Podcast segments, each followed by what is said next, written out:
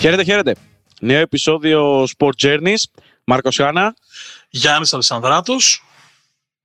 Με τρελά γκάζια για το επεισόδιο αυτής της εβδομάδας. Σκαλίσαμε τα ιστορικά αρχεία της UEFA για να βρούμε το πότε έχει έρθει η Arsenal στην Ελλάδα, πέρα από το πρόσφατο παρελθόν και τις αναμετρήσεις με τον Ολυμπιακό πέρσι, αλλά και γενικότερα στους ομίλους του Champions League.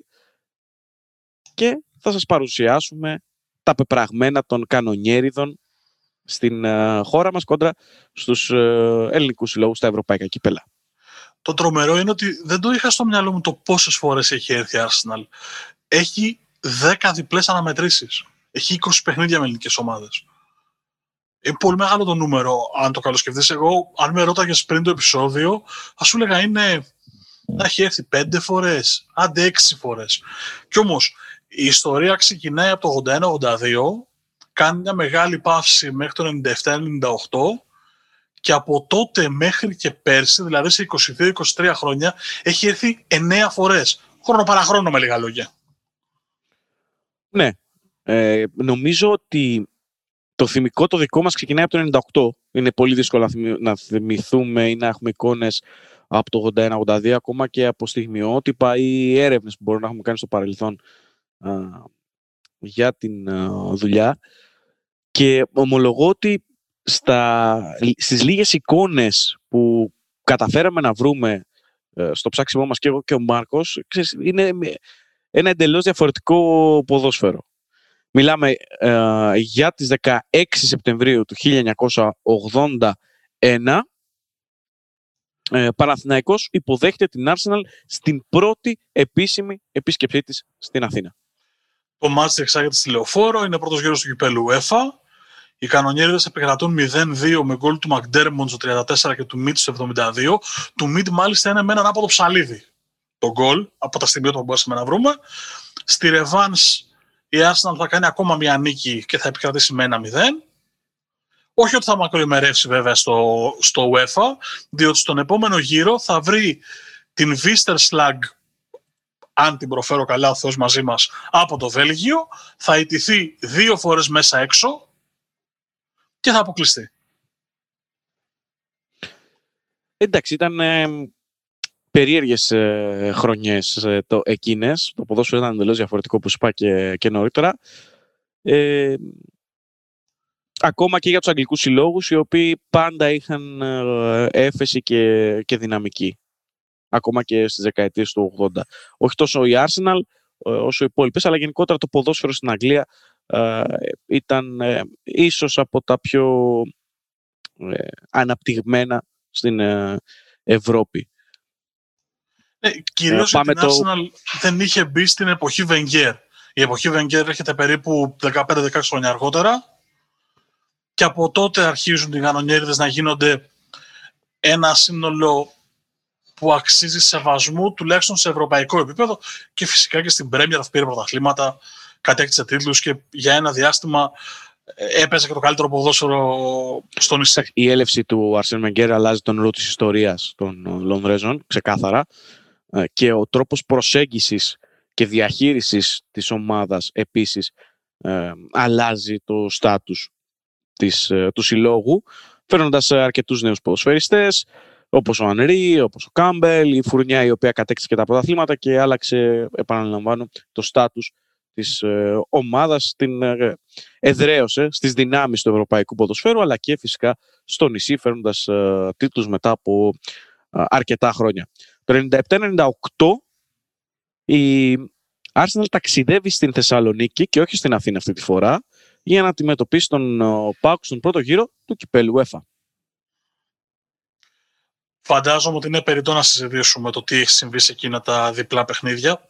Θα το συζητήσουμε προφανώς, απλά δίνω μια έμφαση. Ε, αλλά το τρομερό με την Arsenal εκείνης της χρονιάς είναι ότι θα αποκλειστεί από τον ΠΑΟΚ στον πρώτο γύρο του κυπέλου UEFA και μάλιστα χωρίς να κάνει νίκη στα δύο μάτς, στη χρονιά που στο τέλος της αναδείχθηκε πρωταθλήτρια Αγγλίας. Είναι τρομερό το επίτευγμα του ΠΑΟΚ. Αν το σκεφτεί κανείς, ότι στην ουσία κατάφερε να αποκλείσει την ομάδα που στο τέλος της χρονιάς ήταν η καλύτερη ομάδα στην Αγγλία. Ναι, έχουμε μνημονεύσει και το τέρμα της νίκης στην uh, Τούμπα σε παλαιότερα επεισόδια. Να τρέξετε τρία τέσσερα επεισόδια πίσω και στις καλύτερες μεταγραφές, χειμερινές μεταγραφές. Είναι ο Κώστας Φρατζέσκος με απευθείας εκτέλεση φαουλ στο εξήντα ένα. Ε, όχι με εκτέλεση φαουλ, σε κανονική ροή παιχνιδιού, επτά από assist του, του Ζαφύριου, διορθώνω.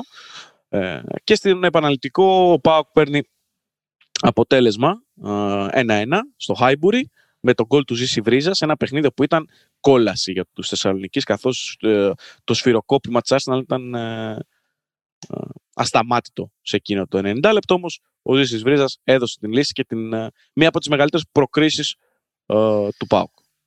Στο πρώτο παιχνίδι ειδικά, ε, επειδή υπάρχουν εκτεταμένα στιγμιότυπα και μπορεί κάποιος να τα βρει στο διαδίκτυο, ε, ο Φραντζέσκος κάνει εκπληκτικό μάτς. Εκτελεί τα φάουλ, τα κόρνερ, βγάζει πάσες. Ε, έχει ένα φάουλ από τριάντα πέντε μέτρα το οποίο το βγάζει ο Σίμαν και στην πορεία η μπάλα βρίσκει στο δοκάρι, το οποίο είναι ένα εκπληκτικό φάουλ. Δηλαδή θα συζητούσαμε για ένα πολύ πολύ όμορφο γκολ. Ε, στον επαναληπτικό βέβαια, ε, το κλου πέρα από τον γκολ του Βρίζα ε, είναι η ομιλία του Άγγελου Νασσιάδη στα αποδυτήρια. Σε ένα ντοκιμαντέρ που παρουσίασε ο ΠΑΟΚ πριν κάποια χρόνια υπάρχει αυτή η ομιλία. Θα τη βάλω στο, στην περιγραφή του βίντεο, ε, του podcast μάλλον, για να τη δείτε και να την ε, απολαύσετε. Έχει πει τρομερά πράγματα ο Νασσιάδης. Από μόνο σε μια ατάκα η οποία είναι η εξής. Δεν είναι καλύτερη από εμάς, απλά έμαθαν να παίζουν σωστό ποδόσφαιρο. Το οποίο αν το καλοσκέφτεσαι είναι εκπληκτική ατάκα που έχει δώσει ο Άγγελος Αναστασιάδης, ο οποίος σε εκείνα τα παιχνίδια και στα δυο μάτς έχει βάλει το Ζαγοράκι δεξί μπακ και μάλιστα το αναφέρει και στην ομιλία του ότι ε, ζαγόρεσε δεξί μπακ γιατί φοβάται τον Όβερμαρς. Και όντως ο Ζαγοράκης στα δύο μάτς αναγκάζει τον Βενγκέρ να κάνει αλλαγή τον Όβερμαρς. Εντάξει, ήταν ε, μια τακτική επιλογή η οποία του βγήκε και για όσους μπορούν να δουν το παιχνίδι στο, στο YouTube. Ε, δεν νομίζω ότι ε, υστέρησε κάποιος από τους έντεκα του ΠΑΟΚ, παρότι δέχτηκε μεγάλη πίεση. Μάλιστα, μέσα στο μάτς ο Αναστασιάδης έχει αλλάξει το τέσσερα τέσσερα δύο, το έχει κάνει τέσσερα πέντε ένα, ε, βάζοντας τον Φραντζέσκο πίσω από τον Βρίζα. Ήταν ο μοναδικός μέσος ο οποίος ε, είχε ε, διαφορά από τους υπόλοιπους που, ήταν, που είχαν καθαρά αμυντικό ρόλο. Το οποίο μάλιστα στην ίδια ομιλία, στο ίδιο ντοκιμαντέρ, ε, υπάρχει και ένα κλιπάκι με λίγα λόγια που έχει πει ο Αναστασιάδης στο ημίχρονο του μάτς, που λέει αυτό ακριβώς, ότι εμείς ξεκινάμε με τέσσερα τέσσερα δύο όπως έχουμε πει και κάποια στιγμή μέσα στο παιχνίδι θα γυρίσουμε τέσσερα πέντε ένα.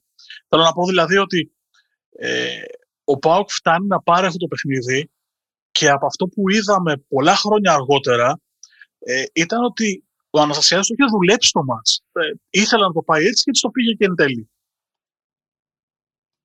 Ε, εγώ δεν θεωρώ ότι ο Αναστασιάδης ε, ήταν κακός προπονητής. Κάπου το έχασε ε, με κάποιους άλλους παράγοντες, αλλά θεωρώ ότι ήταν ένας πάρα πολύ καλός προπονητής και το έχω αναφέρει και σε, στα, στα πρώτα επεισόδια ε, όταν ε, συζητούσαμε για την ε, εθνική ομάδα και κάποια ευτράπελα τα οποία ε, δεν μας άρεσαν τότε.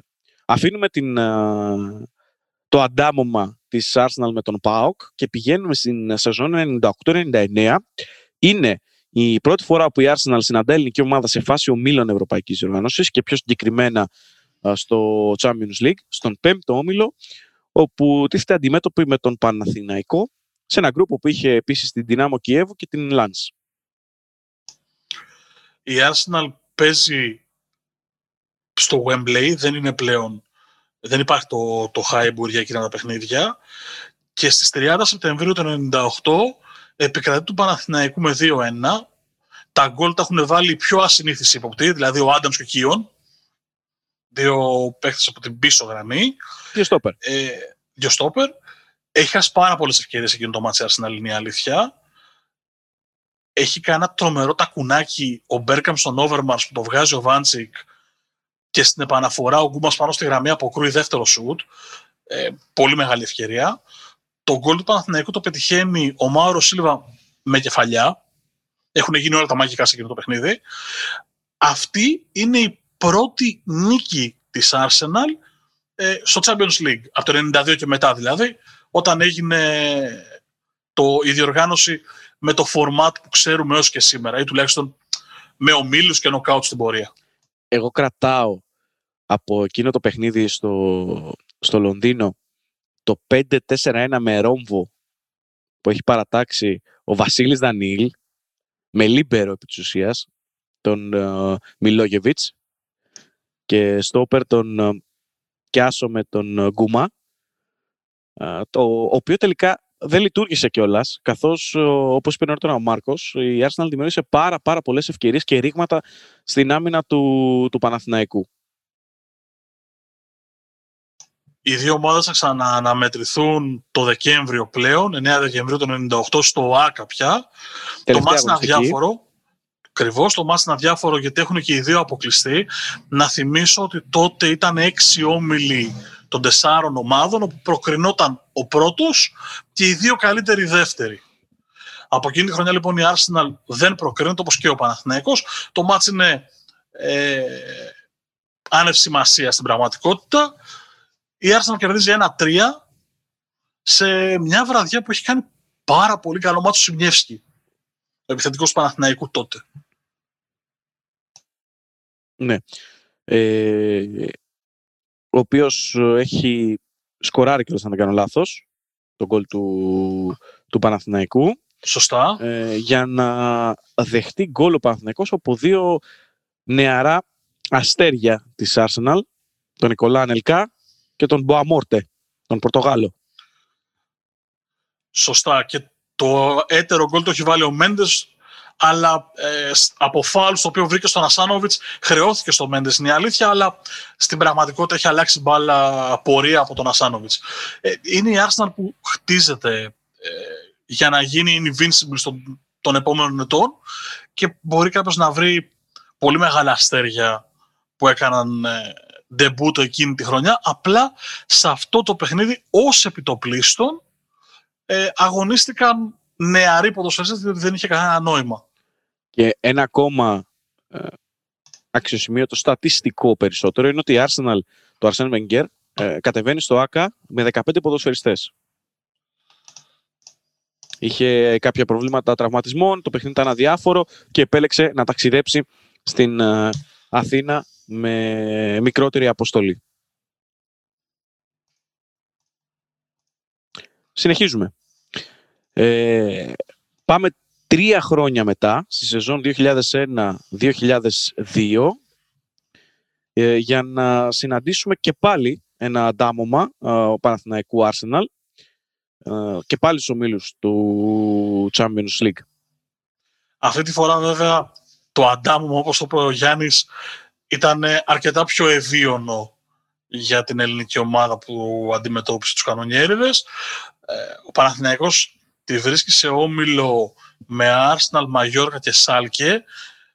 Είναι η χρονιά των δημοπύργων, να, να θυμίσω. έντεκα Σεπτεμβρίου ο Παναθηναϊκός παίζει στην Αουσάλκε Αρίνα και κερδίζει μηδέν δύο. Επικρατεί και της Μαγιόρκα και την τρίτη αγωνιστική βρίσκει την Arsenal, θέλοντας να γίνει η πρώτη ελληνική ομάδα που θα πετύχει το τρία στα τρία σε φάση ομίλων. Και τα κατάφερε, χάρη σε μια κεφαλιά ψαράκι του Γιώργου Καραγκούνης στο εικοστό πέμπτο λεπτό. Σε μια εξαιρετική εμφάνιση του Παναθηναϊκού. Ναι, ναι, πολύ καλή εμφάνιση όντως. Ο Καραγκούνης του μεταξύ δεν ήταν ένα παιδί το οποίο όχι μόνο δεν είχε γκολ με κεφαλιές, αλλά δεν είχε και προσπάθειες με κεφαλιές. Δύσκολα δηλαδή χρησιμοποιούσε το κεφάλι του ακόμα και για να κατεβάσει την μπάλα ή για να αποκρούσει. Ο Καραγκούνης ήταν ένα παιδί το οποίο έφερνε την μπάλα στα πόδια του και βγάζει ένα γκολ με την Arsenal, το οποίο είναι κεφαλιά ψαράκι, στο οποίο πραγματικά γίνεται το σώμα του ε, παράλληλο με το χορτάρι. Πάρα πολύ όμορφο γκολ και δύσκολο. Δεν του έχουμε δώσει τη σημασία που του πρέπει, αλλά ήταν ένα γκολ και πάρα πολύ δύσκολο και πάρα πολύ όμορφο και φυσικά τρομακτικά σημαντικό για την πορεία του Παναθηναϊκού. Ναι, μια πορεία η οποία έμελε να φτάσει έως και τα προημιτελικά εκείνης της σεζόν, με προπονητή τον Γιάννη Κυράστα και έχοντας έναν εξαιρετικό ελληνικό κορμό, ο οποίος αποτέλεσε σε μεγάλο ποσοστό και την μετέπειτα Εθνική Ελλάδος στο Euro του δύο χιλιάδες τέσσερα, έχοντας μέσα ε, τον Νικοπολίδη, τον Μπασινά, τον ε, Καραγκούνη. Στην, σε, στην πορεία εκείνης της ε, χρονιάς προσθέθηκε και ο Γιούρκας Ιταρίδης ε, και γενικότερα ε, υπήρχε ένας πολύ καλός ελληνικός κορμός και μια καλή, πολύ καλή ομάδα του Παναθηναϊκού, ο οποίος τον Οκτώβριο του δύο χιλιάδες ένα πηγαίνει στο Λονδίνο για να αντιμετωπίσει την Arsenal, εκεί όπου τα πράγματα ε, είναι αντιστρόφως ανάλογα σε σχέση με τα όσα είδαμε στην Αθήνα.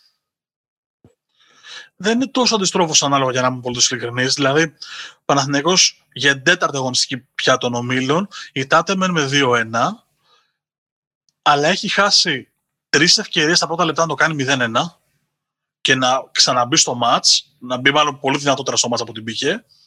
Δέχεται γκολ από τον Ανρί στο είκοσι τρία, το οποίο και αυτό πρέπει να ψάξετε να το βρείτε. Έχει κάνει ένα συγκλονιστικό τάκλινο βιερά στο κέντρο του γηπέδου. Παίρνει την μπάλα, σηκώνεται από το τάκλινγκ και βγάζει μια κάθετη πάσα στον Ανρί, ο οποίος πλασάρει εύστοχα για το ένα μηδέν. Καταφέρνει να ισοφαρίσει τον Ζαντέμπε στο πενήντα. Το ελέγχει το μάτς δηλαδή. Και στο πενήντα δύο κάνει ένα πολύ κακό μαρκάρισμα. Νομίζω ότι είναι ο Σόουσα. Δύο λεπτά αργότερα δηλαδή.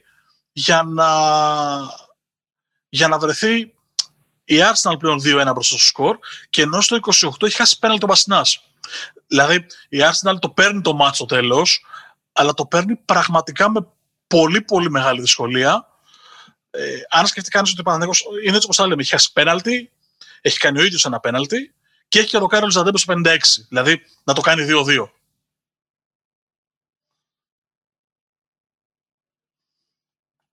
Λοιπόν, άψογη τακτική ανάλυση του παιχνιδιού από τον ε, κύριο Χάνα. Το YouTube είναι καλά, φίλε μου. ε, παρότι μέχρι σήμερα δήλωνε λάτρης της ε, Σπυριάρας, βλέπουμε ότι και με την ασπρόμαυρη κάτι κάνει. δύο χιλιάδες τέσσερα δύο χιλιάδες πέντε. Τελευταίο, ε, τελευταίο σταύρο μου με τον Παναθηναϊκό σε φάση ομίλων του Champions League.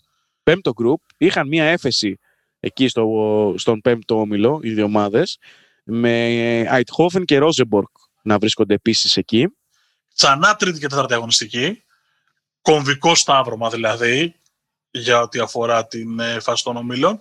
Στο τέλος της χρονιάς ο Παναθηναϊκός θα αποκλειστεί με εννέα πόντους και θα προκριθεί η Arsenal με δέκα και η Eichhofen με δέκα, παρά το γεγονός ότι ο Παναθηναϊκός κερδίζει την Eichhofen τέσσερα ένα την τελευταία αγωνιστική. Στην πραγματικότητα σε εκείνο τον όμιλο ο Παναθηναϊκός χάνει την πρόκριση γιατί δεν έχει κερδίσει εκτός έδρας στη Ρόζεμπορκ.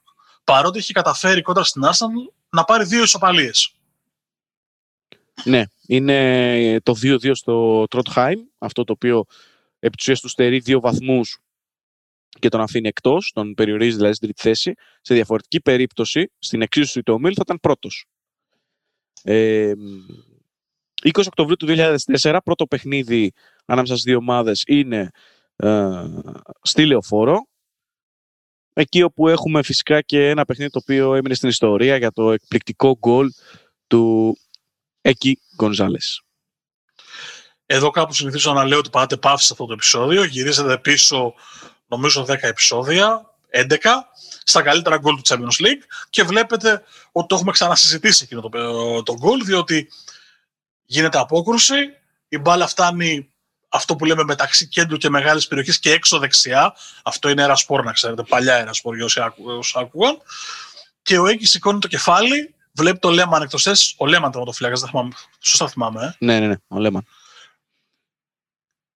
Μια λόμπα και ο Παναθηναϊκός ισοφαρίζει σε ένα ένα το μάτς προσωρινά, διότι ο Ανρί θα κάνει το ένα δύο στο εβδομήντα τέσσερα και ο Λιζαντέμπε θα κάνει το δύο δύο στο ογδόντα δύο. Έχω να σου πω ότι σε όλα τα μάτς που έχω δει ε, στο YouTube έχει βάλει ο Αρή ή τρία ή τέσσερα γκολ. Βρέσα κανένα να μην έχει πανηγυρίσει.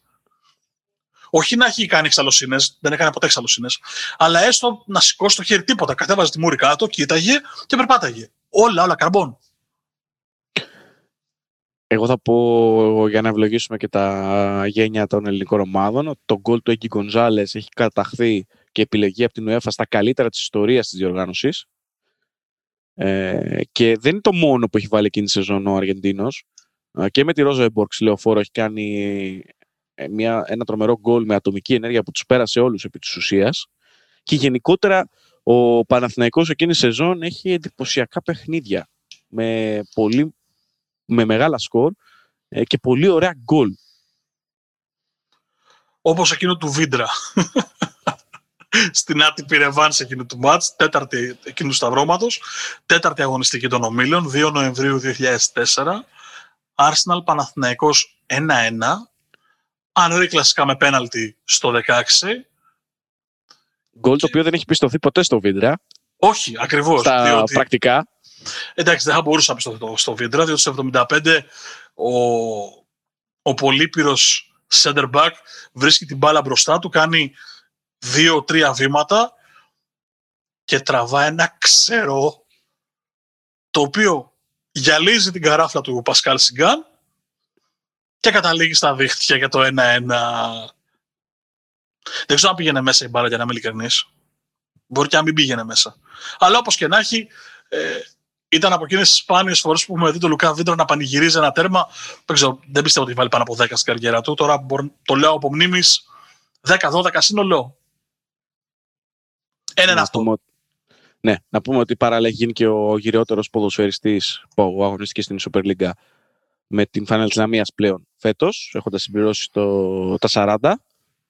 Σωστό. Και το ευχόμαστε να συνεχίσει για όσο μπορεί, γιατί θυμίζουμε ότι πέρασε και μια περιπέτεια με την υγεία του εξαιτίας του κορονοϊού, αλλά έχει επιστρέψει δρυμύτερος.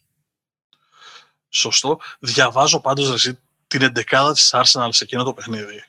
Και είναι Λέμαν, Σιγκάν, Κόλο Τουρέ, Άσλεϊ Κόουλ και Λαουρέν στην άμυνα, Βιερά, Φάμπρεγκας, Πυρές και Λιούμπερκ στα χαφ, Παναγιά Βόηθα, και Μπέρκα Μανρί επιθετικό δίδυμο.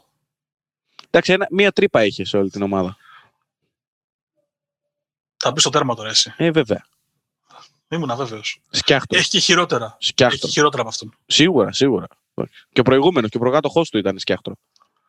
Έχει και χειρότερα από αυτούς τους δύο. Να ξέρεις, θα τους δούμε πιο κάτω. Κράτα τα λογά σου. Κράτα τα λογά σου λίγο ακόμα. Λοιπόν, χρειάστηκε να περάσουν έξι χρόνια από εκείνο το αντάμμα στις δύο Νοεμβρίου του δύο χιλιάδες τέσσερα με τον Παναθηναϊκό για να συναντήσει ξανά στο διάβα της η Arsenal ελληνική ομάδα. Πρέπει να έχουμε πει τη λέξη αντάμωμα δώδεκα φορές από το ξεκίνημα του podcast. Λες να αλλάξουμε. Ναι, οκ. Okay. Ε, ναι, πάμε. πάμε. Για, για να σας δω λοιπόν, το ξανακάνεις. Είπαμε, βρίσκεις το δρόμο της. Ωραίο, πάμε. εννιά δέκα λοιπόν, Champions League φάση ομίλων. Ε, σε όμιλο με Ολυμπιακό, Σταντάρ Λίγης και Αλκμαρ. Τον αποδιοργάνωσα, έτσι το βλέπετε.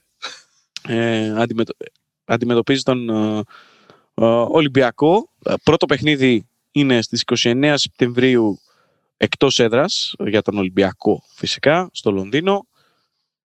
Με το σκορ στο δύο μηδέν, με τον Ολυμπιακό να κρατάει μέχρι τα τελευταία λεπτά, αλλά να δέχεται δύο τέρματα από τον Φαν Πέρση και τον Αρσάβιν στο τέλος του παιχνιδιού και να ητάται δύο μηδέν σε ένα παιχνίδι που έχει ξεχωρίσει ο Αντώνης Νικοπολίτης, έχει κάνει σωρία σημαντικών επεμβάσεων. Κάνει τρομερό μάτς εκείνο το βράδυ ο Αρσάβιν. Ο Ρώσος, η αλήθεια είναι ότι δεν έθελξε στα χρόνια του στην Arsenal, αλλά σε εκείνο το παιχνίδι ήταν εκπληκτικός. Έχει κάνει όλο το παιχνίδι της Arsenal. Και βέβαια βάζει και το δεύτερο γκολ, το οποίο βέβαια είναι από θέση offside, αλλά ένα πάρα πολύ όμορφο γκολ, διότι του έρχεται η σέντρα και τη βρίσκει με το τακουνάκι και τη στέλνει στα δίχτυα. Ο Αρσάβιν ήταν ένας πολύ ποιοτικός ποδοσφαιριστής, ο οποίος είχε μεμονωμένα καλά παιχνίδια στην Arsenal. Δεν κατάφερε δηλαδή ποτέ να βρει διάρκεια στην απόδοση του. Εγώ δεν θα ξεχάσω ένα τέσσερα τέσσερα ή τέσσερα τρία, νομίζω τέσσερα τέσσερα Liverpool Arsenal στο Anfield, όπου έχει κάνει hat-trick προερχόμενος από τον πάγκο, κάτι τέτοιο, ή, είναι, ή έχει παίξει μία, τη Liverpool μόνος του, και είναι από τα παιχνίδια όπως και αυτό με τον Ολυμπιακό που λες ότι κάτι τι δεν πήγε σωστά και δεν απέδωσε αυτός ο, ο, ο παίκτης. Να σου πω ότι έχει ε, εταιρεία που σχεδιάζει ρούχα. Ναι, είχε, μάλλον, είχε μάλλον από τότε όσο, όσο έπαιζε. Ε, αυτό πήγε στραβά. Η μπάλα ή οι επιχειρηματίες, τα δύο μαζί. Κοίταξε, το προτιμώ από τα νυχτοπερπατήματα και τις ε, υπόλοιπες βρωμοδουλειές που έκανε ο Κερζάκοφ, το έτερον του ήμισης στην Εθνική Ρωσίας τότε. Πάσο. Πάσο, πάσο, πάσο. Πάμε στο Δεκέμβριο της ίδιας χρονιάς να δούμε τι έγινε στο Ολυμπιακός Arsenal στο Καραϊσκάκης. Ναι, είναι ένα παιχνίδι που η Arsenal δεν έχει βαθμολογικό ενδιαφέρον. Έχει εξασφαλίσει και την πρώτη θέση του ομίλου έχοντας έως εκείνο το σημείο τέσσερις νίκες και μία ισοπαλία. Ο Ολυμπιακός ε, ήθελε την νίκη για να προκριθεί στην φάση των δεκαέξι και βρίσκει τους Λονδρέζους με πάρα πολλές αλλαγές στην βασική σύνθεσή τους και με ένα γκολ του Λεωνάρτο. Και, λέω, και το λέω με αυτόν τον τόνο γιατί ίσως ήταν ο τελευταίος περιμέναμε να σκοράρει από εκείνη την ομάδα του Ολυμπιακού. Και με κούρσα κιόλας. Δηλαδή έχει κλέψει την μπάλα, έχει κάνει μια κούρσα είκοσι πέντε τριάντα μέτρα και έχει κάνει και το πλασέ. Ναι, ακριβώς. Να πούμε είναι... ότι τότε στην σύνδεση του Ολυμπιακού υπήρχε ο Μήτρογλου ε, στα πάνω του, υπήρχε ο Γκαλέτη, υπήρχε ο Γκονζάλες, ο Ένσο Μαρέσκα, ο οποίος παρότι δεν ε, ε, έφυγε και πολύ επιτυχημένος, καθώς ήταν και περίεργη σεζόν τότε για τον Ολυμπιακό, ήταν στην μετάβαση, στην εποχή από, την, από τον Κόκαλη στον, στην Προεδρία Μαρινάκη. Ε, Παρ' όλα αυτά είχε προσφέρει, είχε προσφέρει αρκετά στο κομμάτι του σκοραρίσματος. Μέλμπεκ στο κέντρο της άμυνας. Ναι. Ραούλ Μπράβο αριστερά. Ζήκο προπονητής. Τρομερή επιτυχία. Θα αποκριθεί λοιπόν ο Ολυμπιακός από εκείνο τον όμιλο και θα βρεθεί στους δεκαέξι με την Μπορντό που θα αποκλειστεί με δύο ήττες. μηδέν ένα στο Καραϊσκάκης και δύο ένα στο... στη Γαλλία. Εγώ θέλω να κρατήσω από τη σύνδεση της Arsenal ποδοσφαιριστές έντεκα χρόνια πίσω, οι οποίοι ε, άφησαν το δικό τους στίγμα και στην Arsenal αλλά και συνεχίζουν να αγωνίζονται. Για παράδειγμα ο Ράμσι, ο Θείο Walcott, ο Βέλα, ο οποίος πλέον αγωνίζεται στην, στο εμ ελ ες αλλά συνεχίζει τις ε, παχυλές καταθέσεις τους στα αντίπαλα δίχτυα. Ο Τζακ Βίλσερ επίσης ήταν σε εκείνη την ενδεκάδα, ο οποίος ήταν ένα από τα prospects εκείνης της Arsenal αλλά τελικά Ε, δεν έκανε την καριέρα που περίμεναν όλοι. Ο, Φα, ο Φαμπιάνσκι, ο οποίος ε, έπρεπε να περάσει τα τριάντα για να αναγνωριστεί η, η αξία του. Υπάρχει στον πάγκο τρομερός Λουκάιλινγκ, ο οποίος μετέπειτα έκανε μεγάλη καριέρα στα χωράφια της Championship με την φανέλα της Bristol City και πλέον, αν δεν έχει φύγει, δεν τον έχω, γιατί έχω χάσει λίγο τα, τα χνάρια του, στη Leeds. Παύση, δεν έχω να πω κάτι. Δε... Τώρα τον αποδιοργάνωσα εγώ. Το τρομερό ξέρετε ποιο είναι και θα τον δώσω. Είχα πέντε να το κάνω, αλλά θα το κάνω τελικά. Ε, στο chat που έχουμε για να συζητάμε το επεισόδιο, επειδή όπως έχουμε πει τώρα τελευταία ε, γράφουμε, θα μπορούσε να λέγεται κάλλιστα η εκπομπή και το podcast Sport Journeys by Night. Δεν γίνεται με καφέ, γίνεται με ποτό. Ε, ο Γιάννης έρχεται... Μου λέει ότι είναι λίγο κουρασμένος, πώς θα το βγάλουμε, αν θα είμαστε ακμαίοι και όπως πρέπει για το επεισόδιο. Ε, και μου πετάει και ένα εκπληκτικό, δεν έχω διαβάσει κιόλας. Και λέω: τι διαγώνισμα δίνουμε. Λέω: εντάξει, okay, έχουμε κάνει σημειώσεις μας πάντα οργανωμένοι. Και δέκα λεπτά πριν ξεκινήσουμε την εγγραφή, μου σκάει ένα Word το οποίο είναι δέκα δώδεκα σελίδες. Δεν έχει διαβάσει. Nerd τους λέγαμε στο χωριό μου αυτούς. Λοιπόν, πάμε παρακάτω. Τα βλογίσαμε τα, γέ... τα βλογίσαμε τα γένια μας. Είδες ότι δεν αποδιοργανώνομαι εύκολα. Λοιπόν, έντεκα δώδεκα. Ναι, είναι, ξεκινάει πλέον το σερί με το παιχνιδιών με τον Ολυμπιακό, σχεδόν χρόνο παρά χρόνο. Φάση ομίλων Champions League, group με Marseille και Borussia Dortmund. Το θυμούνται όλοι νομίζω, για ό,τι συνέβη την τελευταία αγωνιστική. Για όσους δεν το θυμούνται... Τελευταία αγωνιστική παίζει ο Ολυμπιακός Arsenal στο Καραϊσκάκης. Η Arsenal είναι αδιάφορη και παίζει και Dortmund Marseille στη Βεσφαλία, όπου η Dortmund είναι αδιάφορη, μάλλον είναι περίπου αδιάφορη, διότι αν επικρατήσει εκείνη και ηττηθεί ο Ολυμπιακός, παίρνει εκείνη την τρίτη θέση. Η Marseille θέλει νίκη οπωσδήποτε για να προκριθεί αυτή έναντι του Ολυμπιακού και γίνεται διπλό στη Βεσφαλία δύο τρία η Marseille Dortmund και ο Ολυμπιακός κερδίζει Ε, την Arsenal. Πάμε να το πιάσουμε. Διπλό με σκιές. Βρε με τις σκιές. Πάμε να το πιάσουμε από την αρχή. Πάμε. Λοιπόν, είκοσι οκτώ ένα του δύο χιλιάδες έντεκα.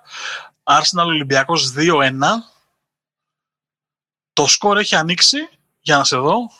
Τις σημειώσεις σου.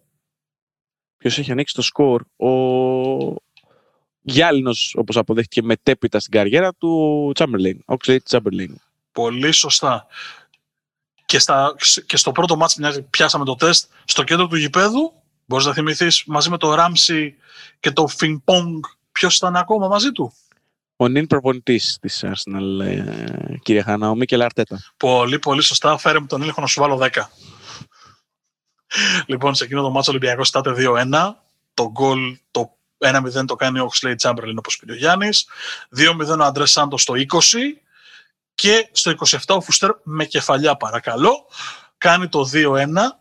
Ο Ολυμπιακός έχει δύο τρεις ευκαιρίες για να το κάνει δύο δύο το μάτς πριν βγει το ημίχρονο. Η μία είναι με τον Τωροσίδη, αν θυμάμαι καλά. Έχει ένα δοκάρι Τωροσίδη στο δεύτερο ημίχρονο, έχω την αίσθηση, προς το τέλος του μάτς για να το κάνει δύο δύο. Η αλήθεια είναι ότι εκείνο το βράδυ κάνει πάρα πολύ καλό μάτς ο Έλα Μουντέ, πώς βρέθηκες εσύ εδώ, ο κύριος Κωνσταντζο. Εγώ διαφωνώ πάντως, γιατί ο Κωνσταντζο, ο οποίος έκανε λάθος στον Ολυμπιακό, εμένα νομίζω ότι κάτι άλλο ήταν αυτό το οποίο ε, εσωτερικό στην ομάδα τον έβγαλε παντελώς άχρηστο, γιατί μιλάμε για έναν τερματοφύλακα ο οποίος στην Βασιλεία, η οποία έκανε παρουσίες και πορείες στην Ευρώπη, ήταν σταθερότατος και ήταν μάλιστα και βασικός άξονας αυτών των επιτυχιών. Μα έχει έρθει στον Ολυμπιακό ως μεγάλη μεταγραφή ενός έμπειρου, σταθερού, καλού τερματοφύλακα. Εντάξει, για να μην κάνουμε μόνο πλάκα, ε, προφανώς κάτι δεν πήγε καλά, αλλά η αλήθεια είναι ότι όχι απλά δεν έπιασε στον Ολυμπιακό, ε, νομίζω ότι τον θυμόμαστε όλοι ως έναν εξαιρετικά σταθή goalkeeper. Σε εκείνο το μάτσο του Λονδίνου είχε ένα καλό παιχνίδι, βέβαια, είναι η αλήθεια. Δεν του δώσαν ποτέ το δικαίωμα του λάθους στην Ελλάδα.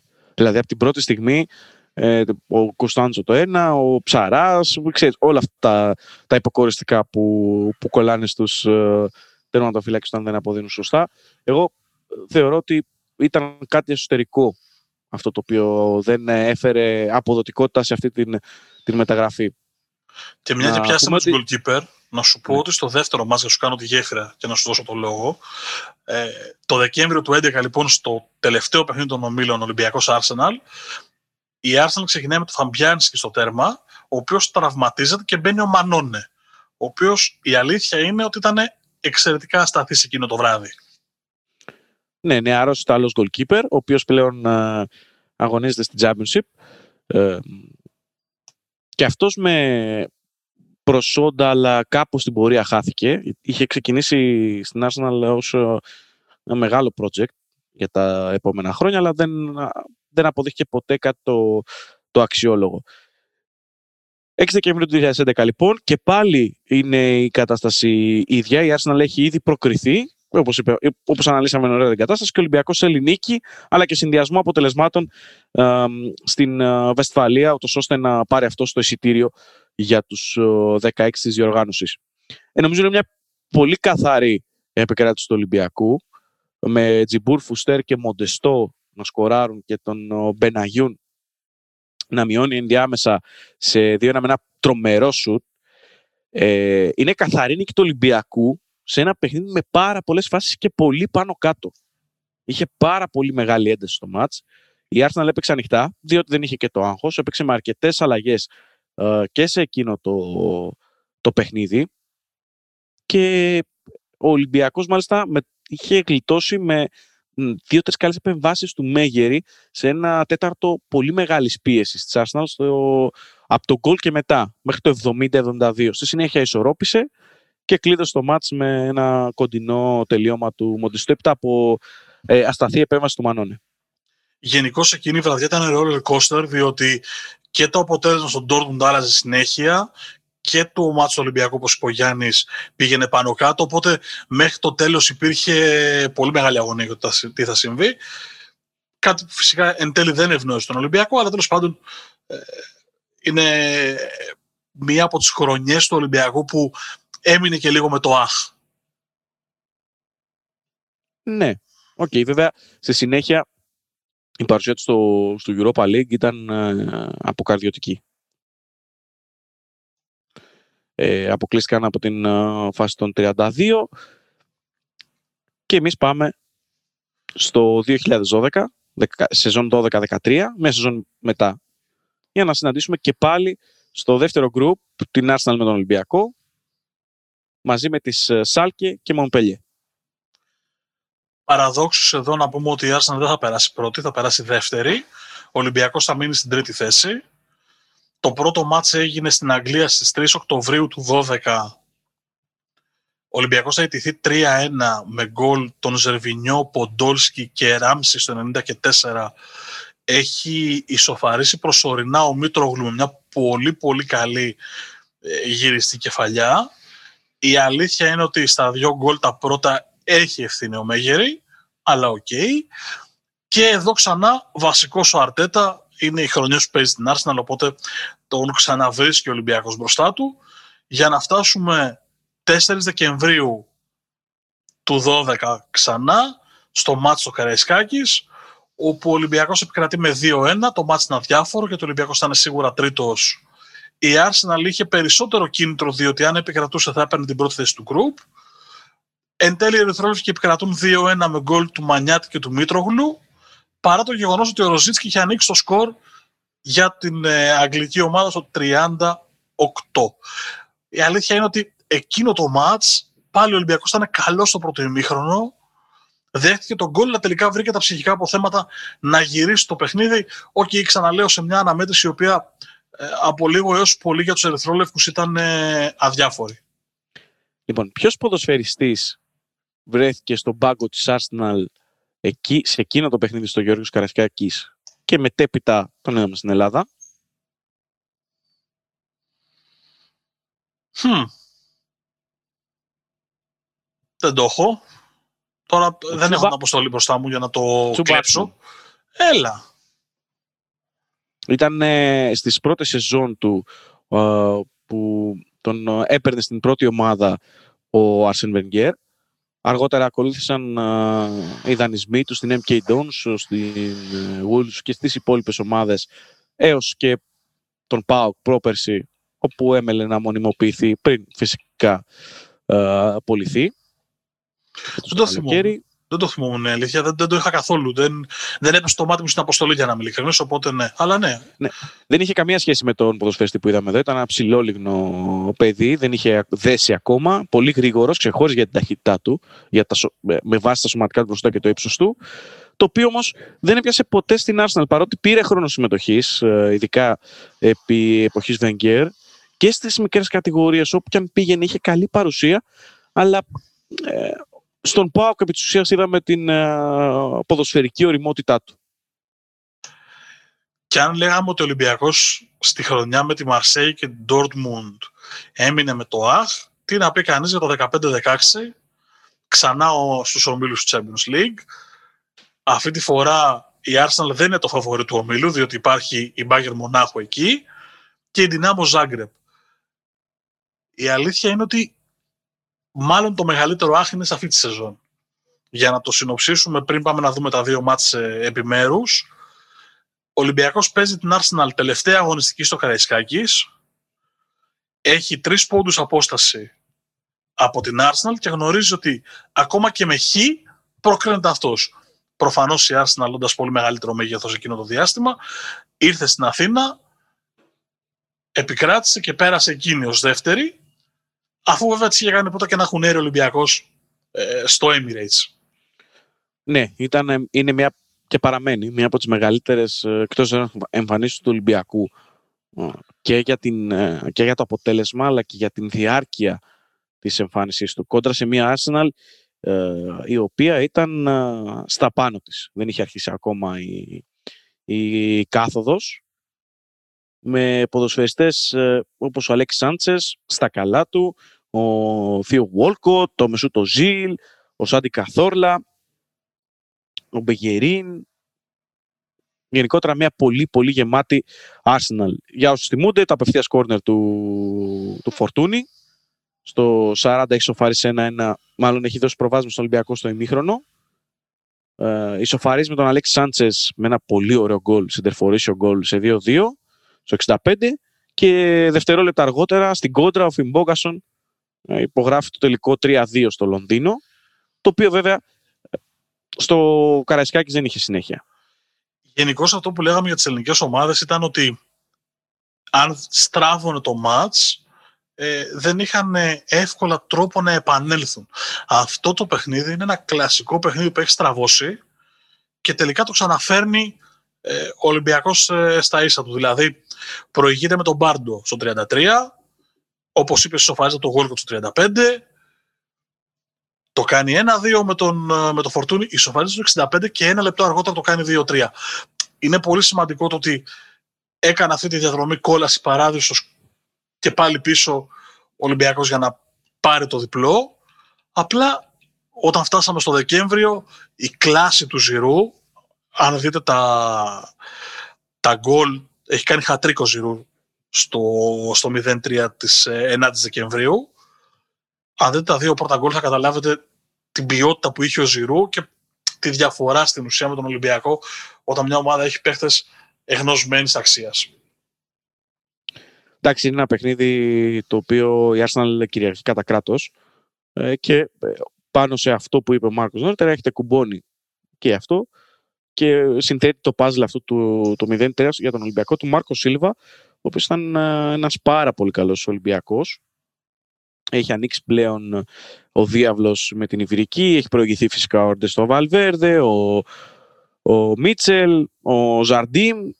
Ακολουθεί ο Μάρκο Σίλβα, ο οποίος συνεχίζει την πολύ καλή παράδοση των ε, Ιβύρων προπονητών, με πολύ καλή ομάδα, ε, η οποία είχε ένα πρόβλημα βέβαια, έπαιζε με δύο αριστερά μπακ στην δεκάδα. Σε μπακ και σε Σοκό, ε. Όχι, Μαζουακού. Μαζουακού και, ναι. Και σε μπακ. Ε, και, στον, και, και Σαλίνο, μέχρι να δούμε το ανέβασμα του Μαζουακού. Σισοκό, πώς μου ήρθε το Σισοκό εμένα. Ήρθε, πάμε, μετά, ή, ήρθε μετά ο Άλλη Σισοκό, ήρθε μετά ο Άλλη Σισοκό. Εντάξει, είναι κοντά, είναι μία, ένα χρόνο διαφορά. Λοιπόν, στο μηδέν τρία που συζητάμε στο, στο Φάληρο, την assist για το δύο μηδέν του Ζιρού την έχει κάνει ποιος? Έλα, εντάξει, εύκολα. Πρώην ερυθρόλευκος, ο οποίος επί της ουσίας αναδείχθηκε με τον αρισμό του στον Ολυμπιακό, και είναι ο Τζοέλ Κάμπελ. Πολύ σωστά. Σε τομερή κατάσταση είσαι. Τον να ξέρεις. Παρότι προχωρημένη ώρα, αντέχω. Είσαι σε πολύ καλή κατάσταση. Και φτάνουμε είναι... στα περσινά. Είναι... Είναι... Περίμενε, περίμενε. Είναι παιχνίδια που έχουμε ζήσει, που τα έχουν παρακολουθήσει και είναι πολύ πιο εύκολο στο θυμικό μας να τα ανασύρουμε. Συγκριτικά, ας πούμε, με στιγμές του ενενήντα, του ογδόντα που έχουμε διαβάσει και έχουμε ακούσει ιστορίες. Θα φανώ συγκλονιστικά γέρος τώρα, αλλά δεν πειράζει. Ομολογώ τα μάτς μέχρι το δύο χιλιάδες τρία τα θυμόμουν πολύ περισσότερο από τα μάτς του δεκαπέντε και του, και του δεκατρία. Δηλαδή, είναι, τα παιχνίδια το ενενήντα, της... Από το ενενήντα επτά ενενήντα οκτώ θυμάμαι και εγώ και τον ΠΑΟΚ θυμάμαι. Τα θυμόμουν πολύ καλύτερα. Δηλαδή, ψάχνοντας, έψαχνα λεπτομέρειες που δεν θυμόμουν. Στα τελευταία... χρειάστηκα λίγο παραπάνω ψάξιμο. Είναι ίδιο της ηλικίας, το Αλτσχάιμερ όπως ξέρεις, χτυπάει τις ηλικίες από τη δικιά μου και πέρα και θυμάσαι πάρα yeah, πολύ yeah. καλά τι έγινε πριν από είκοσι χρόνια, αλλά δεν θυμάσαι τι έφαγες προχθές. Εντάξει, όσοι έχουν μπει στην τέταρτη δεκαετία της ζωής τους... Παπα να θεμάσαι. Κάτι άλλο θα θέλω να πει τώρα, είμαι σίγουρος, αλλά εντάξει, ας μην τον προκαλέσω περισσότερο. Ε, και πάμε να θυμηθούμε το τι συνέβη πέρσι στην φάση των τριάντα δύο του Europa League με τον ε, Πέδρο Μαρτίνς στον πάγκο του Ολυμπιακού ε, και στην Arsenal τον ο Μίκελ Αρτέτα στην ε, αυγή μιας νέας εποχής για τους Λονδρέζους. είκοσι Φεβρουαρίου του είκοσι, δηλαδή πριν από τριακόσιες ογδόντα κάτι μέρες, ε, η Arsenal θα μπει στο Καραϊσκάκης. Δεν θα είναι πολύ καλύτερο του Ολυμπιακού, μάλλον ήταν πιο αποτελεσματική στο τέλος της ημέρας και αυτό φάνηκε και στο, στο σκορ. Ο Ολυμπιακός κάνει μπαμ ότι προσπαθεί περισσότερο να κρατήσει το δικό του μηδέν και αν βρει χώρο να χτυπήσει την κόντρα. Σημαντική σημείωση, τελευταίο ευρωπαϊκό παιχνίδι του Ολυμπιακού με κόσμο. Σωστά, πολύ σωστά. Πολύ σωστά. Ναι, δεν το είχα συνδυάσει, έτσι είναι η αλήθεια. Ε... Ο Λακαζέτ στο ογδόντα ένα κάνει το μηδέν ένα, το μάτς λύγει έτσι και ο Ολυμπιακός ξέρει ότι έχει επτά μέρες να πάει στο Emirates και όχι μόνο να κερδίσει, αλλά να κάνει και μία από τις επικότερες προκρίσεις ελληνικής ομάδας στην ιστορία των κυπέλλων Ευρώπης. Ένας φοβικός Ολυμπιακός στο πρώτο παιχνίδι, αρκετά υποτονικός. Είχε και άλλες πολλές ευκαιρίες η Arsenal πριν το ογδόντα ένα και το τέρμα του Λακαζέτ για να βρει διχτυά. ε, λίγα πράγματα από τον Ολυμπιακό συνολικά και νομίζω ότι αυτό ήταν και το πιο ανισχυτικό εν ώψη της ε, ρεβάνς της εικοστής εβδόμης Φεβρουαρίου. Επίσης, τελευταίο ευρωπαϊκό παιχνίδι του Ολυμπιακού συνολικά, ανεξαρτήτως έδρας, με κόσμο. Και έρχεται ο, ο Σισέ στο πενήντα τρία σε μια φάση όπου δεν μύριζε γκολ από ένα κόρνερ για να ανοίξει το σκορ και να δώσει ε, ελπίδες στον Ολυμπιακό σε μια φάση που η άμυνα της Arsenal πραγματικά κοιμήθηκε. Το σημαντικό μέχρι εκείνο το σημείο είναι ότι ο Ολυμπιακός δεν έχει απειληθεί συγκλονιστικά και φαίνεται ότι έχει μπει να το παίξει το παιχνίδι.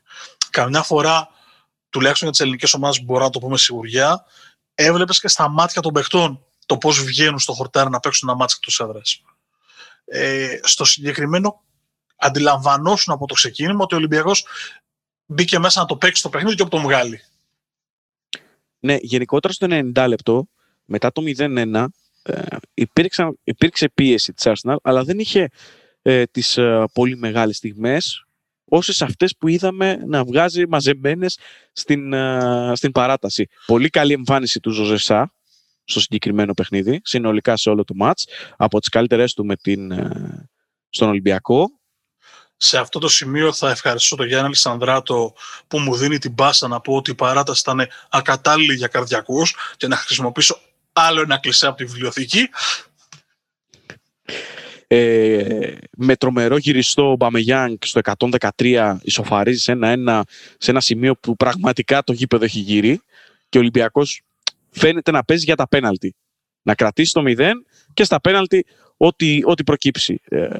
Είναι ενδεικτικό ότι έχει βάλει τον ο, Μπρούνο Γκασπάρ, τον Μασούρα, τον Λοβέρα, τον Αβραάμ Παπαδόπουλο. Έχει ρίξει ό,τι υπάρχει στον πάγκο διαθέσιμο ο Πέδρο Μαρτίνς για να περιορίσει τους χώρους ε, και να κρατήσει αυτό το, το μηδέν. Ε, και έρχεται στο εκατόν είκοσι η εξηλαίωση. Αδική στον Ολυμπιακό, και θα σου πω γιατί τον αδικείς, διότι στο εκατόν οκτώ έχει δοκάρει ο Μασούρας. Δηλαδή εκεί στο κάνει μηδέν δύο, καληνύχτα και καλή τυχή. Πολύ καλή προσπάθεια από τον, από τον Έλληνα χαφ. Εντάξει, το γκολ του Μπαμεγιάνγκ δεν θέλει μεγαλύτερη συζήτηση. Είναι γκολάρα, τελεία, πάμε παρακάτω.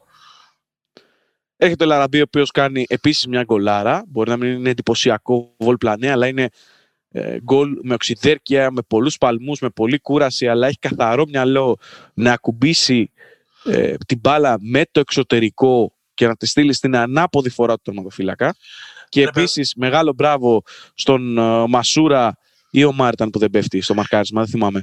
Ετοιμαζόμουν να σε διακόψω και να σου πω ότι το μισό γκολ του Μασούρα, δηλαδή είναι ένα κόρνερ το οποίο είναι κακοχτυπημένο, η μπάλα επιστρέφει και ο Μασούρας βγάζει τη σωστή σέντρα αφού ζυγίσει ακριβώς το πόδι του για να βγάλει μια καλή σέντρα.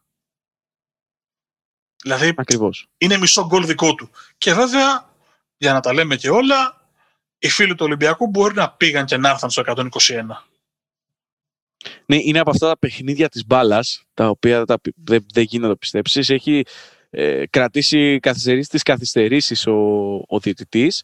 Γίνονται δύο-τρεις κόντρες εντωμεταξύ μέχρι να φτάσει η μπάλα, να βγει η σέντρα και να φτάσει στα πόδια του Μπαμεγιάνγκ.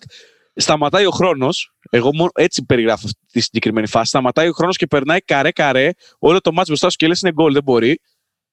Αυτό ετοιμαζόμουν να σου πω. Ε, άλλες δύο φορές θυμάμαι τον εαυτό μου να βλέπω τη φάση καρέ-καρέ μέχρι να επανέλθει η καρδιά στη θέση της γιατί η μπάλα είναι out. Η μία φορά είναι μια κεφαλιά του Τρεζεγκέ στον προημιτελικό Ελλάδα-Γαλλία που παίρνει την κεφαλιά και η μπάλα φεύγει ξιστά από το δοκάρι και μέχρι να καταλάβουμε ότι έχει φύγει η μπάλα έξω έχουμε πάει και έχουμε έρθει. Και η άλλη φορά που πραγματικά σταματάει ο χρόνος είναι Μπαρτσελώνα Παναθηναϊκός προημιτελικός στο Καμνού, ενενήντα τόσο, βρίσκει την μπάλα ο Βλάοβιτς στο εξωτερικό, φεύγει από το πόδι του και λες γκολ, έγινε. Έγινε, προκρίθηκε, γιατί ήταν γκολ πρόκρισης. Και φεύγει η μπάλα ούτε πέντε δέκα πόντους από το δοκάρι και θυμάμαι σαν τώρα την πορεία της μπάλας μέχρι να καταλήξει όταν πραγματικά λες σταμάτησε ο χρόνος. Είναι ακριβώς όπως το λες. Τρεις φορές το έχω νιώσει αυτό και είναι αυτές οι τρεις. Ναι. Θα συμφωνήσω. Ε, δεν μπορώ να προσθέσω κι άλλες ε, από τελικούς ευρωπαϊκών ε, κυπέλων. για παράδειγμα ε, ευκαιρίες του Σεφτσένκο στο Μίλαν Λίβερπουλ τρία τρία, όπου έχει κάνει μεγάλη επιστροφή Λίβερπουλ και λες ε, και κάθε φορά που κατεβαίνει Μίλαν προς τα τελευταία λεπτά είναι το πιστεύεις ότι κάτι θα γίνει και δεν μπορεί. Θα μπει κόλλη και όμως χάνει τις ευκαιρίες του Σεφτσένκο ε, συνέχεια. Ε, εντάξει, δεν θα επεκταθώ και σε άλλα αθλήματα. Να πω για τον μπάσκετ, ας πούμε, για το δύο χιλιάδες πέντε. Αυτό πέρα, να πιάσουμε τον μπάσκετ, γιατί εκεί ακριβώς πραγματικά υπάρχουν στιγμές που νομίζεις ότι η μπάλα έχει μείνει στην κατακόρυφη και λες κατέβα. Κατέβα, λέμε που θα πάει. Και δεν πάει. Ε, δεν θα σχολιάσω το ότι προσπάθησες να μου περάσεις μαχαιριά στα πενήντα λεπτά που γράφουμε για το Μίλαν Λίβερπουλ του πέντε. Εντάξει, θα το, θα το ξεπεράσω. Θα μπορούσα να πω και για το δύο χιλιάδες επτά, που η Μίλαν κέρδισε πέντε κάθαρα και δίκαια με δύο ένα. Κάτι κεφαλιά, μία κεφαλιά του Ντρικάουτ προς το τέλος, και αφού το έχει μειώσει ο Ολλανδός σε δύο ένα. Και, λέω, και βλέπουν οι οπαδοί, οι φίλαθλοι της Μίλαν που είναι στο ΆΚΑ και ε, γενικότερα, ξέρεις, το δύο χιλιάδες πέντε σε mini trailer, αλλά με την μπάλα να περνάει out, ξέρεις, η καρδιά επανέχεται στην, στην θέση της. Τι βλέπεις για το φετινό ζευγάρωμα Arsenal Ολυμπιακού?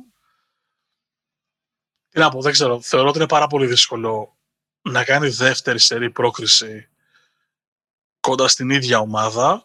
Εγώ έχω πει ότι φοβάμαι πάρα πολύ το πώς θα εμφανιστεί ο Μπαμεγιάνγκ. Δηλαδή, αυτού του επίπεδου οι παίκτες τέτοιες στιγμές όπως η ευκαιρία που έχασε και που συζητάγαμε πριν από λίγο, ε, την κάνουν κινητήριο δύναμη για να ε, σηκωθούν και να γίνουν καλύτεροι. Και το φοβάμαι πάρα πολύ αυτό. Απλά από την άλλη πλευρά, τι να σου πω. Ο Ολυμπιακός τελευταίας τριετίας, ο Μαρτίνς, έχει δείξει ότι δεν υπάρχει ούτε έδρα, ούτε ομάδα που μπορεί να τον τρομάξει πραγματικά. Δηλαδή, ακόμα και φέτος πήγε στη City και το μάτς το έπαιξε, ασχετά αν εν τέλει ε, ιτήθηκε με σχετικά βαρύ σκορ. Εγώ λέω ότι θα παλέψει ο Ολυμπιακός. Δεν ανακαλύπτω την Αμερική με το να πω ότι είναι κλειδί το πρωτοπαιχνίδι. Αλλά δίνω παραπάνω πιθανότητες στην Arsenal, αλλά σαράντα πέντε πενήντα πέντε, δηλαδή σαράντα εξήντα maximum. Όχι αυτό που ε, γινόταν παλιότερα με αγγλικές ομάδες, το είκοσι ογδόντα ή το τριάντα εβδομήντα. Είναι πολύ περίεργο παιχνίδι, γιατί σε σχέση με πέρσι, εγώ θα πω ότι η Arsenal δείχνει πιο ευάλωτη. Και δείχνει σε περίεργη κατάσταση με πολλές μεταπτώσεις στην απόδοση της.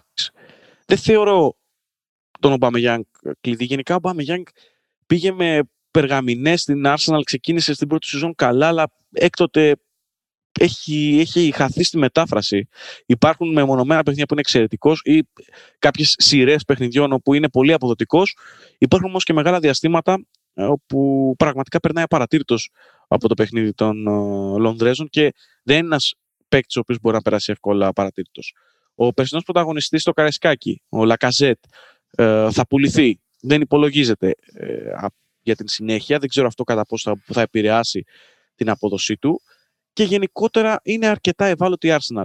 Ο Ολυμπιακός, όπως είπες, δεν φοβάται καμία έδρα και νομίζω ότι ο τρόπος πρόκρισης με την Eichhofen ε, δίνει ακόμα μεγαλύτερη ψυχολογία ε, στην ομάδα και δίνει ένα μέταλλο πολύ σημαντικό για αυτού του είδους τα ευρωπαϊκά νοκάουτ. Γιατί δεν πάβεις να πιστεύεις ότι θα κάνεις την ανατροπή μέχρι το τέλος και δεν πάβεις να κυνηγάς το παιχνίδι μέχρι το τέλος. Και πιστεύεις μάλιστα ότι μπορείς να τα καταφέρεις, ακόμα και σε πιο δύσκολη συνθήκη. Είναι στοιχεία που αν τα βάλεις ε, σε ένα υποθετικό ποδοσφαιρικό μίξερ, ε, προ, ε, βγάζει ένα ατόφιο πενήντα πενήντα για μένα. Γιατί προφανώς η Arsenal έχει το know-how, έχει ποιότητα. Από την άλλη όμως είναι και όλα αυτά που, προα, που προανέφερα και ανέφερες και εσύ, Μάρκο, που για μένα βγάζουν μια πολύ μεγάλη ισορροπία και μια λεπτή γραμμή στο ποιος θα προκριθεί. Να βάλουμε εδώ πριν κλείσουμε ότι εγώ είπα σαράντα εξήντα, ο Γιάννης είπε πενήντα πενήντα. Για μένα το σαράντα εξήντα υφίσταται πενήντα πέντε σαράντα πέντε με... είπες. Και στα πενήντα πέντε σαράντα πέντε Arsenal βέβαια, έτσι. Ναι. Ε... Ακόμα και αυτό όμως το δίνω λέγοντας το εξής, ότι ο Ολυμπιακός δεν θα πάει να παίξει επαναληπτικό με κόσμο στο Emirates, που είναι πιο δύσκολο. Μένει να φανεί, θα το παίξει ακόμα και στην Αγγλία, έτσι. ακόμα αυτό νομίζω δεν έχει οριστικοποιηθεί αν θα είναι επί αγγλικού εδάφους το, το δεύτερο παιχνίδι, τουλάχιστον ε, με βάση ότι έχω διαβάσει μέχρι στιγμής. Εντάξει, αυτό είναι κάτι που έχει να κάνει με τα πρωτόκολλα και έχει να κάνει και με, και με, την, με την απόφαση που παίρνουν οι εκάστοτε κυβερνήσεις. Θα δούμε ε, αν θα πάει και αυτό σε ουδέτερο, όπως και το προηγούμενο έντος έδρας της Arsenal που έπαιξε στο Καραϊσκάκι. Ε, θέλω να πω ότι δεν υπάρχει και το αντιστάθμιο της έδρας. Δηλαδή, ούτε η Arsenal θα ζήσει το Καραϊσκάκι γεμάτο, ούτε ο Ολυμπιακός θα ζήσει την πίεση του Emirates και του Λονδίνου. Ε, αυτό μπορεί να παίξει ρόλο στο τέλος της ημέρας, διότι στην πραγματικότητα θα μιλήσουμε για δύο παιχνίδια σε ουδέτερο, σε ουδέτερο έδαφος. Ναι, και είναι και μια αιτία που βλέπουμε και πάρα πολλές εκπλήξεις γενικότερα στην Ευρώπη. Δηλαδή, βλέπουμε ομάδες να βγάζουν διπλά. Δεν υπάρχει παράγοντας έδρα πια. Ναι, στην πραγματικότητα ε, όχι. Και νομίζω ότι αυτό παίζει ένα σημαντικότερο ρόλο συνολικά στην, στο πώς κοιτάμε και εξετάζουμε τα δεδομένα της, ε, της χρονιάς. Νομίζω ότι πλέον έχει γίνει συνήθεια, κακώς, γιατί το φυσιολογικό είναι να υπάρχει κόσμος και τα γήπεδα να είναι γεμάτα, ε, αλλά είναι, είναι ένα σημείο των καιρών. Ο κύριος Γιάννης Αλυσανδράτος ως εξαιρετικός anchorman ε, τον είδα να τακτοποιεί τα χαρτιά του μπροστά στο πληκτρολόγιο και βρισκόταν ε, δίπλα μου νοερά στην οθόνη του υπολογιστή. Στην ε, οθόνη που έχω απέναντί μου βλέπω το μούτρο του κύριου Μάρκου Χάνα, ο οποίος έκανε και αυτός εξαιρετική δουλειά στο κομμάτι της έρευνας, γιατί νωρίτερα ευλόγησε τα δικά μου γένια, αλλά ε, ξέρετε, σε αυτό το ντουέτο έχουμε αμοιβαία συνεισφορά στο κομμάτι των ερευνών. Αφού αυτό ευλογήσαμε τα γένια μας λοιπόν και για να αποφύγουμε να πατήσουμε ένας πάνω στον άλλον κάναμε και οι δύο ανάσα και παύση, ε, το επεισόδιο θα μπορούσε κάλλιστα να λέγεται από το Φρατζέσκο ε, στον Ελαραμπή. Ελπίζω να το απολαύσετε και εσείς όσο και εμείς. Όλα τα επεισόδια της πρώτης σεζόν του Sport Journeys τα βρίσκεται στο sport pavla journeys dot g r, στην ενότητα podcast, αλλά και σε όλες τις πλατφόρμες αναπαραγωγής podcast, όπως είναι το Spotify, το Anchor, τα Google Podcasts, τα Apple Podcasts και όλες, όλες τις πλατφόρμες και το YouTube φυσικά.